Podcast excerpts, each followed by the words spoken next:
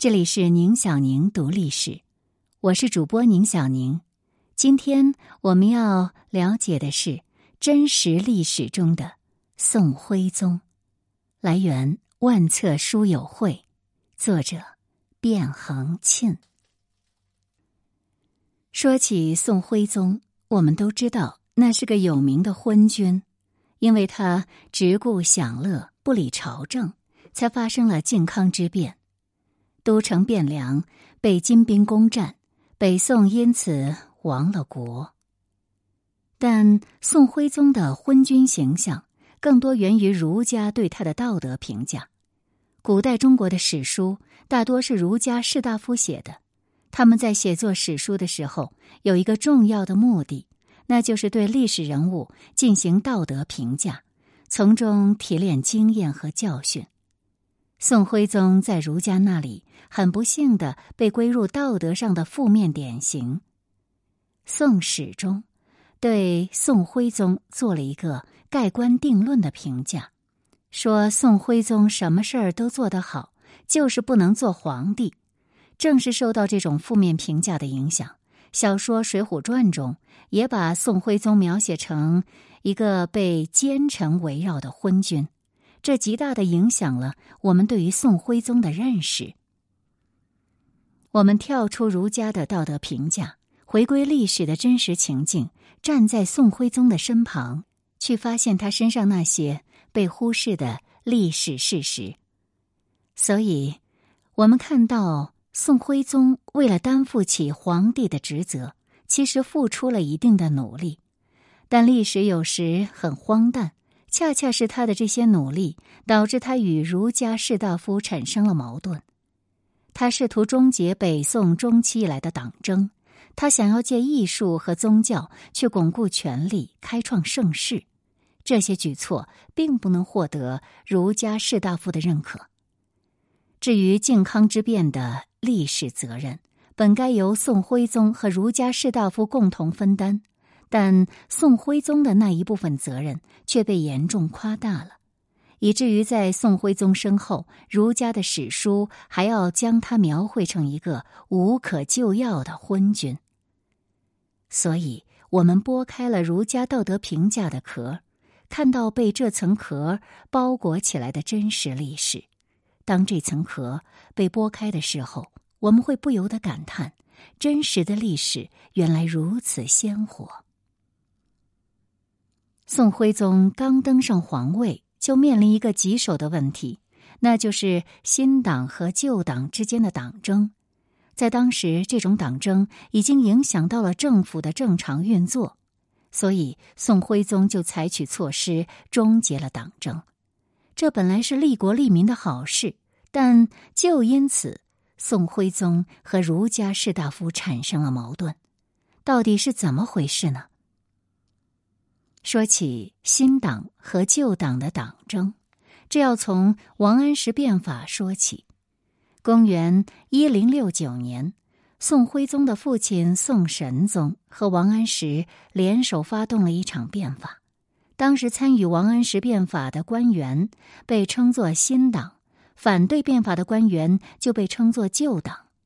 王安石变法的过程和结果很复杂，不是我们今天要讲的重点。我们今天只说其中的一件事，那就是这场变法在客观上扰乱了北宋的政治生态。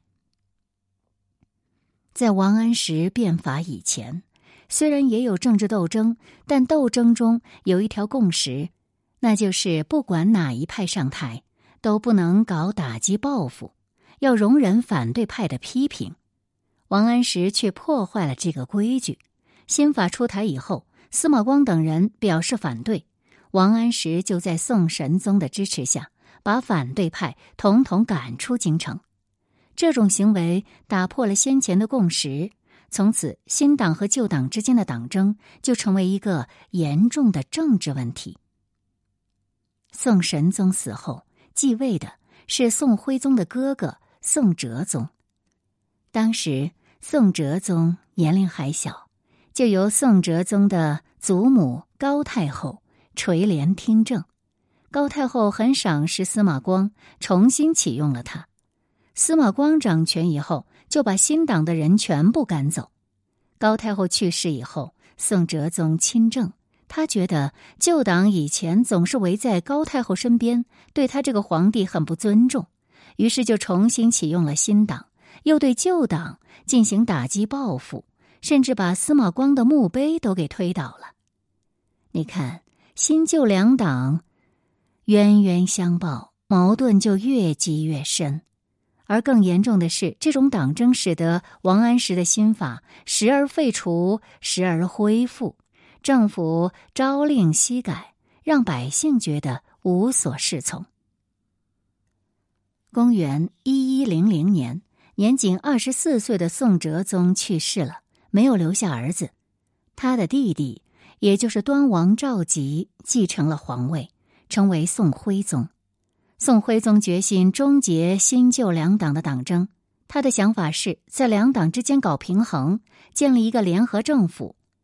他在即位以后的第2年，把年号改为建中靖国，意思是在两党中保持中立，联合两党，恢复国家的安定团结。宋徽宗是这么想的，也是这么做的。当时有一位名叫曾布的大臣，建议宋徽宗同时任用新旧两党的大臣，对两党的意见都要听取，选取其中的最佳意见。这个建议与宋徽宗不谋而合，于是宋徽宗就重用曾布，让他去联合新旧两党。这事情看上去很美好，不过事态的发展很快就超出了宋徽宗的预期。旧党根本不愿和新党和平共处，又对新党发动了攻击。即使是对曾布这种主张保持中立的大臣，旧党也不肯放过他，经常上书弹劾他，说他是个两面三刀的小人。宋徽宗被旧党弄得不胜其烦，意识到这联合政府的想法并不现实，而且旧党和新党之间有一个显著的区别。旧党比较看重道德，喜欢说一些大话空话，新党却比较看重具体的行政事务。旧党喜欢批评皇帝，新党却相对比较听皇帝的话。旧党和新党之间的这种区别，背后是有着很深的背景的。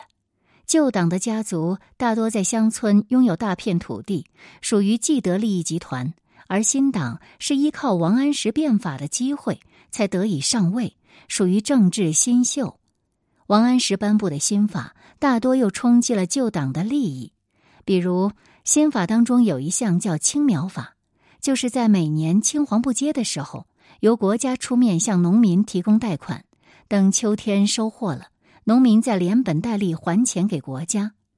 在青苗法颁布以前，乡下的地主就是依靠向农民发放高利贷，才能在农民还不上钱的时候合法兼并农民的土地。那现在呢，政府出面放贷，利率还比地主放得要低，这就断了地主们的财路。于是地主们就向他们在朝廷里的靠山告状，这些靠山就是所谓的旧党。所以旧党当然是要反对王安石的新法了。宋神宗在位时，旧党中有一位元老，名叫文彦博。宋神宗有一次对他说，新法对士大夫或许是有些不利，但与百姓又有什么不利呢？文彦博竟然理直气壮地说，您是和我们这些士大夫一起治理天下，不是和百姓一起治理天下呀。言下之意，你要是得罪了士大夫，那你这皇位可是坐不稳的。旧党反对王安石的变法，又不能公然说变法侵犯了他们的利益，于是他们就打出了道德的旗号，指责变法是追逐利益，不符合儒家的道德。儒家追求的是道义，道义和利益是不能并存的，所以旧党就喜欢讲仁义道德的大话。新党和他们不一样，因为要变法，变法的目的就是富国强兵，他们对财政税收之类的事情更感兴趣。同时旧党树大根深，所以敢对皇帝指指点点，新党却都是后起之秀，更加依赖皇权，所以他们一般比较听皇帝的话。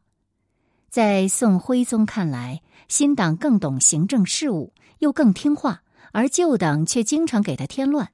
那与其费尽力气维持新旧两党的平衡，不如干脆排斥旧党，重用新党，这样自己不就省心得多吗？于是他改变了策略。这有两个标志，首先是更改年号。刚才说到，宋徽宗使用的第一个年号叫建中靖国，这个年号其实只用了一年，随后就改成了崇宁。这个年号呢，还是有讲究的。宋神宗的年号是熙宁，崇宁的意思就是推崇宋神宗的政策，换句话说，那就是推崇王安石的新法。宋徽宗改变策略的另一个重要标志，就是任命蔡京当宰相。当时的宰相是旧党的人，宋徽宗决心和旧党决裂，选了一个新党的人当宰相，他就选择了蔡京。为什么是蔡京呢？蔡京给我们的印象并不好，因为《水浒传》里的蔡京那可是奸臣的代表。其实真实的蔡京要比这小说复杂得多。他在行政管理方面很有才能，尤其擅长理财。刚刚当上宰相，他就着手改善国家财政，在浙江杭州和福建明州地区设置了市舶司，对贸易船只收取关税。他还重新丈量了土地，并收取土地税。蔡京担任宰相的第二年，宋朝政府就消灭了财政赤字。同时，蔡京还建立了一套社会福利制度，比如他建立了居养院，收留60岁以上无人赡养的老人以及孤儿残疾人等等。他还建立了安济坊，专门治疗没钱看病的人。说白了，就是福利院加免费医疗，这在当时是非常先进的。在宋徽宗的支持下，蔡京长期担任宰相，他一直压制旧党的势力，维持着政局的稳定。宋徽宗在位一共26年，在这26年里，党争比神宗、哲宗两朝要消停得多，国家财政收入也有所增加，穷人也获得了一定的福利。不过呢，羊毛出在羊身上，蔡京为国家创收的同时，也加重了既得利益者的负担。比如他重新丈量土地，得罪的当然主要是乡间的大地主，因为他们平时经常瞒报土地，逃避税收。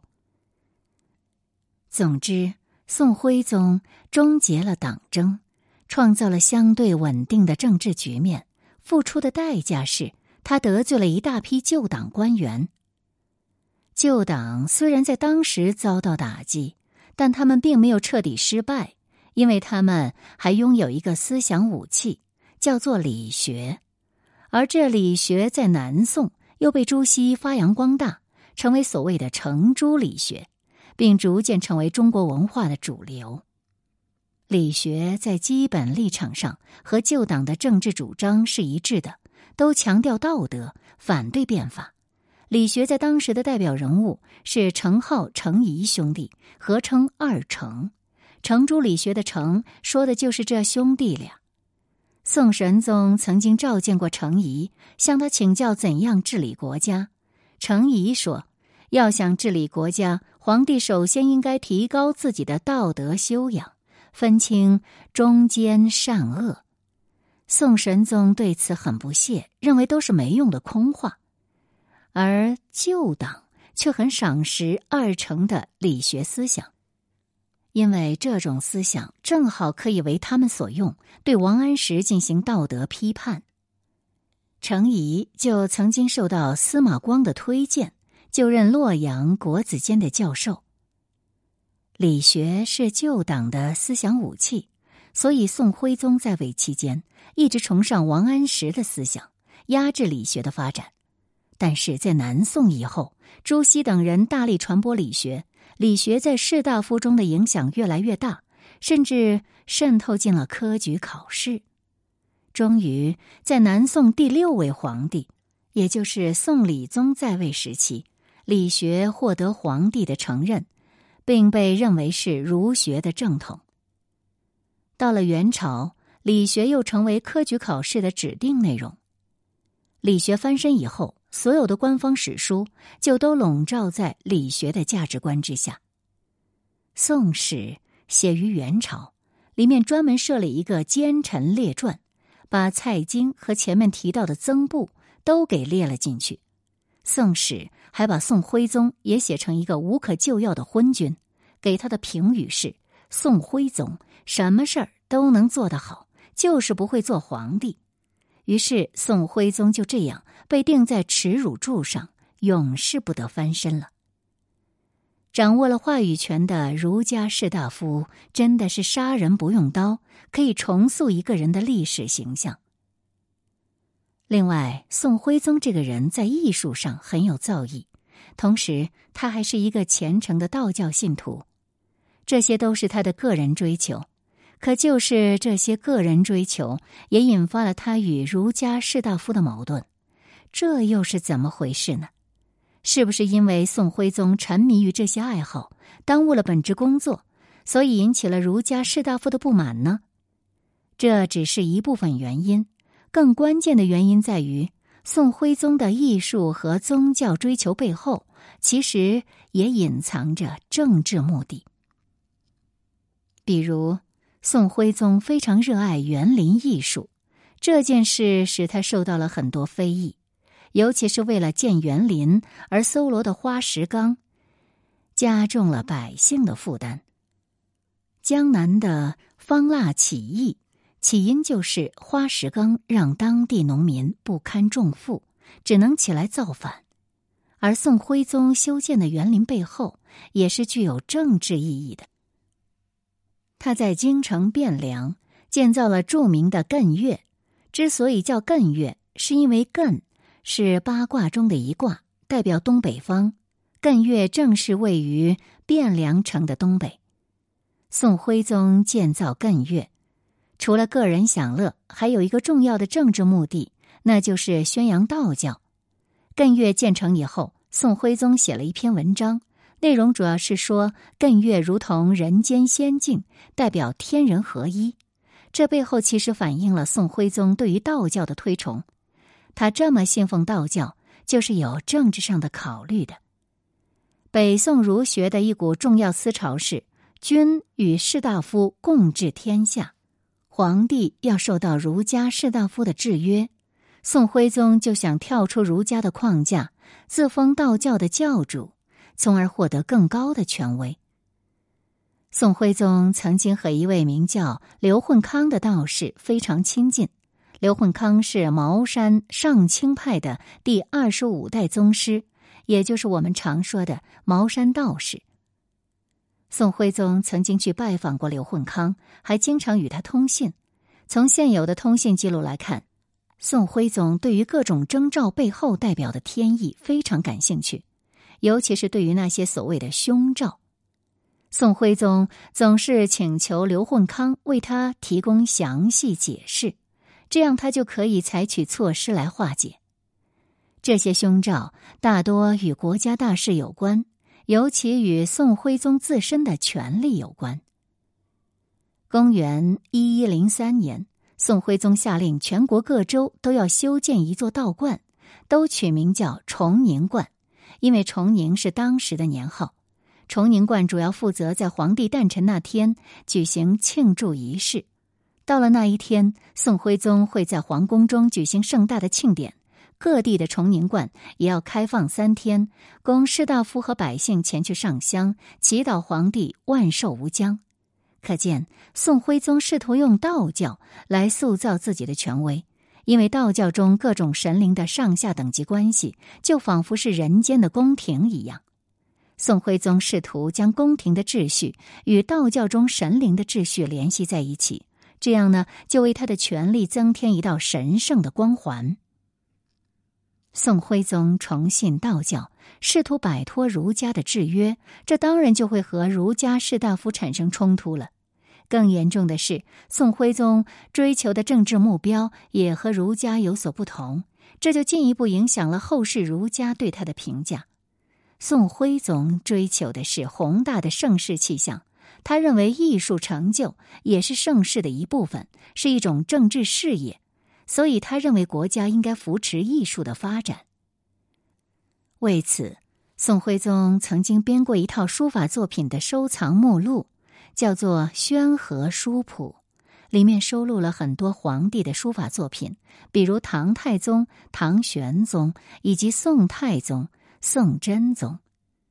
宋徽宗还称赞唐太宗和唐玄宗在当时资助了一大批书法家，推动了书法艺术的发展。他并不认为皇帝和书法家这两种身份有什么冲突，相反，皇帝推动书法的进步，这体现了对文化的尊重，恰恰是一个皇帝负责任的表现。在公元1104年，宋徽宗下令在学校教育里面增加画学这个科目，专门培养画家。他还在京城汴梁举行绘画考试，考中了就可以录入翰林图画院成为官员。如果把他的做法放到人类历史当中去看，我们可以看到背后更大的意义。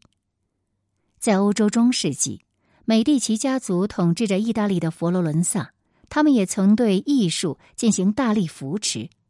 著名的艺术家达芬奇和米开朗基罗都受到过这个家族的赞助。美第奇家族还把一座郊区别墅改造为培养年轻艺术家的学校。米开朗基罗就是在这所学校度过了他的早期艺术生涯的。所以很多学者都认为，美第奇家族是文艺复兴的孵化器。而宋徽宗的做法和美第奇家族非常相似，中国的艺术也确实在宋代达到了高峰。一些学者甚至把这个时期称为中国的文艺复兴。其实，文艺复兴是艺术上的革新，也是政治上的革新。这就是艺术与政治相关性的一个典型案例。宋徽宗不仅属于北宋王朝，更属于整个中国文化。而儒家并不能理解这些，儒家认为皇帝应该控制自己的个人爱好，把更多精力放在国事上面。这是由于儒家将节俭视为美德，农业经济比较脆弱，平时节俭一点，有利于防范风险。而皇帝更应该带头节俭，搞艺术太花钱了，在儒家看来容易败坏风气。宋徽宗对于艺术的追求，在儒家看来是不可理喻的，这也影响了后世对于宋徽宗的评价。最后，我们再来说说导致北宋王国的靖康之变，这是宋徽宗留下骂名的最直接的原因。我们过去都觉得这可不就是因为宋徽宗只顾享乐不理朝政，导致官员腐败民不聊生，军队也没有战斗力。于是金兵一杀过来，就哗啦啦兵败如山倒吗？在西方人看来，靖康之变和宋徽宗的个人享乐并没有什么联系。宋徽宗对靖康之变是有责任的，但这种责任被后世放大了，也是受到了儒家道德化史观的影响。来看看靖康之变的整个过程。靖康之变发生在宋徽宗的儿子宋钦宗在位期间，靖康就是宋钦宗的年号。靖康之变的起因是北宋和金国之间的海上之盟。当时北方的辽国已经衰落，辽国东部的女真人建立了金国，并发动了对辽国的战争。宋朝见有利可图，就决定与金国签订盟约，一起进攻辽国。当时金国和宋朝并不接壤，宋朝的使者要从山东半岛坐船穿过渤海才能进入金国，所以这个盟约被称作海上之盟。海上之盟里面规定，宋朝和金国夹击辽国，辽国灭亡以后，宋朝可以收回燕京地区，也就是今天的北京一带。宋朝的这个如意算盘是打得很好，可是执行当中出了偏差。宋朝两次出兵攻打燕京地区，却被辽军打得大败。后来还是金兵攻占了燕京，于是金国就说宋朝根本没出力，就连燕京都是我们自己打下来的，不能把燕京还给宋朝。宋朝经过再三交涉，金国才从燕京撤兵了，但撤退时把城里的人口和财富全都带走，只留给宋朝几座空城。更严重的是，这个事儿让金国看清楚了宋朝的实力，产生了侵略宋朝的想法。1125年8月，金国大举南下侵略宋朝。只用了半年时间就攻取了宋朝刚刚到手的燕京，并很快打到黄河岸边。而这时宋徽宗在大臣们的要求下被迫禅位给太子，也就是宋钦宗。后来宋朝虽然反复与金国和谈，金兵还是在1127年1月攻破了汴梁城。宋徽宗和宋钦宗父子被金兵俘虏并带回金国，北宋就这样灭亡了。宋徽宗还有一个儿子赵构，逃到了南方，依靠岳飞、韩世忠等人挡住了金兵的进攻，就建立了南宋。宋徽宗对于靖康之变当然要负责，但他的错误究竟在哪里呢？在儒家撰写的史书中，靖康之变的根本原因在于宋徽宗长期穷奢极欲，不理朝政。作者却认为这又是儒家对宋徽宗的道德绑架，靖康之变的责任应该由宋徽宗和儒家士大夫共同承担。宋徽宗的主要错误在于他立令智昏，和金朝签订了海上之盟，导致辽国被消灭以后，北宋唇亡齿寒，走向灭亡。他做出这样的决策，归根结底在于他对敌我双方的情况缺乏了解。他从小在深宫中长大，从未接触过军事，根本不懂战争。同时，宋徽宗从未见过金兵是什么样子，对金兵的战斗力也缺乏认识。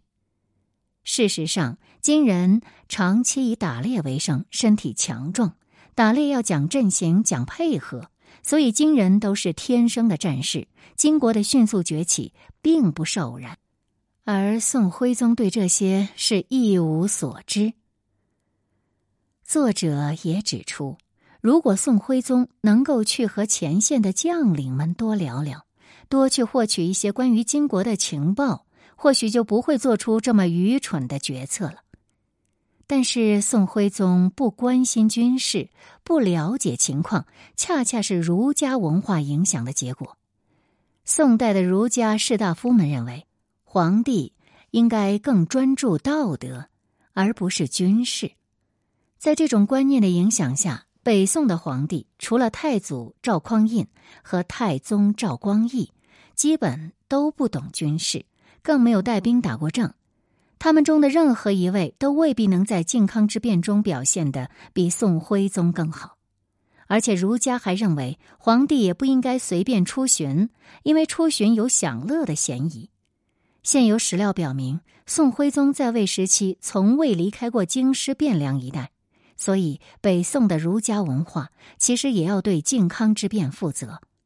更严重的是，北宋当时不能组织起有效的抵抗，一个重要原因就是外面已经兵临城下了，儒家士大夫们却还在内斗。蔡京长期专权，引起很多士大夫不满，他们正好利用金兵入侵这个口实，对蔡京发动弹劾。宋代文人笔记中对当时的情况有一句辛辣的讽刺，叫做不管东京却管蔡京，意思是敌人都打到汴梁城下了，朝中却没有人管怎么守城，都在搞政治斗争，要把蔡京拉下马。士大夫的内斗导致北宋政府无法及时进入战争状态，只能一步步走向亡国的深渊。宋徽宗父子被金兵掳走的时候，汴梁城很多百姓都在路边痛哭，他们并没有认为宋徽宗这是罪有应得。作者猜测，这很可能是由于宋徽宗在位时期，在经济总体上保持了繁荣，又建立了社会福利体系，很多百姓对此很感激。这和我们对宋徽宗的印象很不一样。作者指出，中国人之所以会把宋徽宗的个人享乐和靖康之变联系起来，是因为儒家为了对宋徽宗做道德批判，放大了他的错误。这个过程从南宋就开始了，背后的根本原因就是宋徽宗生前压制旧党，但旧党掌握的程朱理学在南宋以后塑造了儒家道德评价的标准。南宋以后的史学家们都本着儒家道德的立场，对宋徽宗进行了全盘否定。到了元末明初，在《水浒传》这样的小说中，也把宋徽宗描绘成一个昏君，这极大地影响了民间对于宋徽宗的印象。说到底，宋徽宗在生前败给了金兵，在死后又败给了后世儒家的道德批判。甚至到了明代后期，内阁首辅张居正还把宋徽宗列成了反面典型。他编写了一本叫《地鉴图说》的教科书，供只有10岁的万历皇帝阅读。这本书里面讲的都是古代帝王的故事，其中就提到宋徽宗痴迷道教，耽误国事，警告小皇帝不要学他。